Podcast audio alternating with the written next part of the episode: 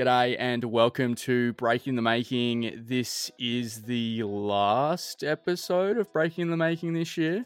Um, spin off podcast has been amazing. You guys have loved it, and um, it's obviously going to be back this uh, next year, 2023. But I thought um, these guys are the definition of up and coming, um, and they've just released their EP, Nan's USB. It's Caroline and Claude. How you going? Good. Hello. Thanks for having us.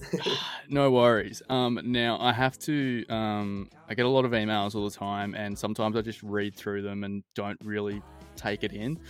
And um, when I was teeing this one up and was listening to the EP, I didn't know what the EP name was, so it just got sent to me as, "Hey, I finally got Nan's USB." and I was I was just like, is this like new lingo? Like, am I not am I not in you know in the know in the music industry? Um, but then I found out that was the actual name of the EP, which is interesting because neither of my nans had USBs. I don't know any nans that have USBs. So, can you elaborate on why this was the um, title for this body of work? yeah. So, um, basically we called it Nan's USB to kind of like pay tribute or ode to our Nan, who we live in Sydney and she lives in Adelaide. So every time she comes up, we have some new songs that she wants to listen to back in Adelaide, but she like doesn't understand like files and MP3s and how to get it on your phone, yeah, stuff like that. So she goes down to like the shops and gets a USB, and she she goes, "Oh, could you put the songs on the USB so I can play it in my car and I can play it on the stereo? So yeah, that's kind of where it came from, so that she could listen to our songs. And it's funny because like most of the songs on the EP, Nan's USB, are actually on Nan's USB, so it's kind of nice. Does she um not know how to use Spotify? Like no. the USB seems so much harder for like. I know. We tried Spotify. She just yeah, she couldn't get the hang of Stuck it. in her ways. Nah, she likes the USB. I think because she just plugs it into the car and it just kind of starts playing. Like yeah. as soon as you plug it in, just whatever files are on there, it'll just play it. So. I do the hard work. I, I put them on. yeah. I mean, like, I'll take it, but like Spotify, just chuck that on, bang. But you know, older people don't really like. As, as soon as they learn one thing, they don't really want to learn anything else. Um, now uh, this one only goes for about 15 minutes. If we could talk about all eight tracks, we'd be here for an hour. Um, but I picked two that having a podcast, I get to pick my favorites. So if people don't want to hear about these ones, then still listen yeah. because I need the downloads. But um, like, just leave it on and just I don't know, put the headphones away. Um, but I want to talk about "You're Not Worth My Time."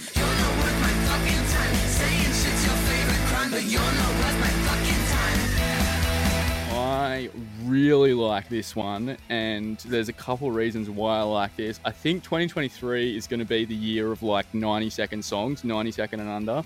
Um, a lot of bands and acts and that type of stuff are doing that at the moment. Um, but this one feels like a bit of an outlier on the EP. It's quicker, it kind of differs in genre. I'm glad it's there, but why put it on this EP? Yeah. We always consider our project as a creative output and we don't want to limit ourselves to one particular genre. Mm-hmm. We definitely consider all of our music more of a body of work as opposed to just like a linear mm. album or EP or yeah. any of that. So I think yeah, whatever we write, it gives us so much freedom in our writing because we don't have to think like, oh, how will this fit into our project? We just kind of do whatever the fuck we want and just mm. yeah we were just like yep that's gonna go on the ep when we wrote it um you know we're super aggro people so we were like yeah just you know having having a bit of anger and mm. just smashed it out mm. and then yeah we've had a lot of like people really loving that track as well i was excited to hear what two you chose, and I had a feeling that might be one of them. it's um, it was the first one I listened to, and that's because it's all in capital letters, and I went, "This one's gonna be good," and um, it was. I really liked it, and I just like, I just think I think what's going to happen in the 2023 music scene is people are going to like rap and sing in different languages and 90 second songs. I think that's the two things. Um, but that's yes, I love yeah. the 90 second song prediction. Mm. It's like if I can win money on it, that'd be great. Um, now I was at Big Sound this year, and I met heaps of really cool people, but it was my first one, so I was like just getting drunk just so I could like talk to people and not, you know, die of embarrassment. Yeah. Um, but as acts going in, did you like have any? I don't know, goals that you wanted to get out of it? And then when you were there, was there something that you learned that you like just came out of nowhere? Mm for me, I definitely like learned getting on and off stage quite fast because obviously there's so many acts at Big Sound, you just gotta get through them. And so, yeah, I hadn't really done fast changes, so it was good to like practice having everything set up and ready to go. Mm. And then mm. as soon as your set's done, just pack it all up and get out. Like, yeah, I think we didn't really know what to expect because it was also our first big sound. Mm and we were just keen to meet other artists and just mingle. mm, I mingled so fucking hard. Um, yes, is is genuinely one of the best festivals I've gone to, and it's just like in the middle of Brisbane, which is mad. Um, mm. Now the next song I want to get to completely different, so you're not worth my time. Um, FOMO. I got four more people that I wanna cut off. I had three disagreements with the people I love. I make too many bad choices, too many I hide. If you say one wrong word, it can kill my whole vibe. I wanna go home. I really like FOMO, um, and Claude, you kind of take the lead on this one and from going from behind the scenes to doing a song where you're front and center, what's the hardest part of making that jump? I think like one of them is probably not having Caroline with me to kind of have another mm, I don't know like head to help me out, I guess. Yeah, I really enjoyed kind of doing something on my own. we both have a solo track on the EP and yeah, I had lots of fun just experimenting and I guess talking about something personal to me, which is social anxiety. So mm. yeah, I, I liked it. it's um the the songwriting on this one's very strong. Um, but also it's kind of cub sporty, which like I love Cub Sport, so I was just like, yeah, give me a tall glass of that song, please. Um, but like why do kind of individual songs? Was that kind of spoken about early on and just when this is kind of just yours to kind of take the lead on or because you don't obviously it's not there much in the EP so like mm. what was the decision making there it it kind of happened really naturally because although sometimes I will say I want to be on a song and Claude won't let me he'll banish me from the fucking track because he thinks he can do it better, which he probably can. nah, but I think um, um. we sometimes it just happens. Like that song, I didn't really have anything to say on that track because. Mm. I don't have social anxiety. Yeah. I think like another thing is because she doesn't have social anxiety. She's often out and about, like being social with her friends and whatnot. And I'm kind of like at home all the time, not really doing anything. Yeah, I think so Claude just... definitely has more solo tracks than me, and I'm scared he's gonna break up the band already no. and leave me to be a solo act.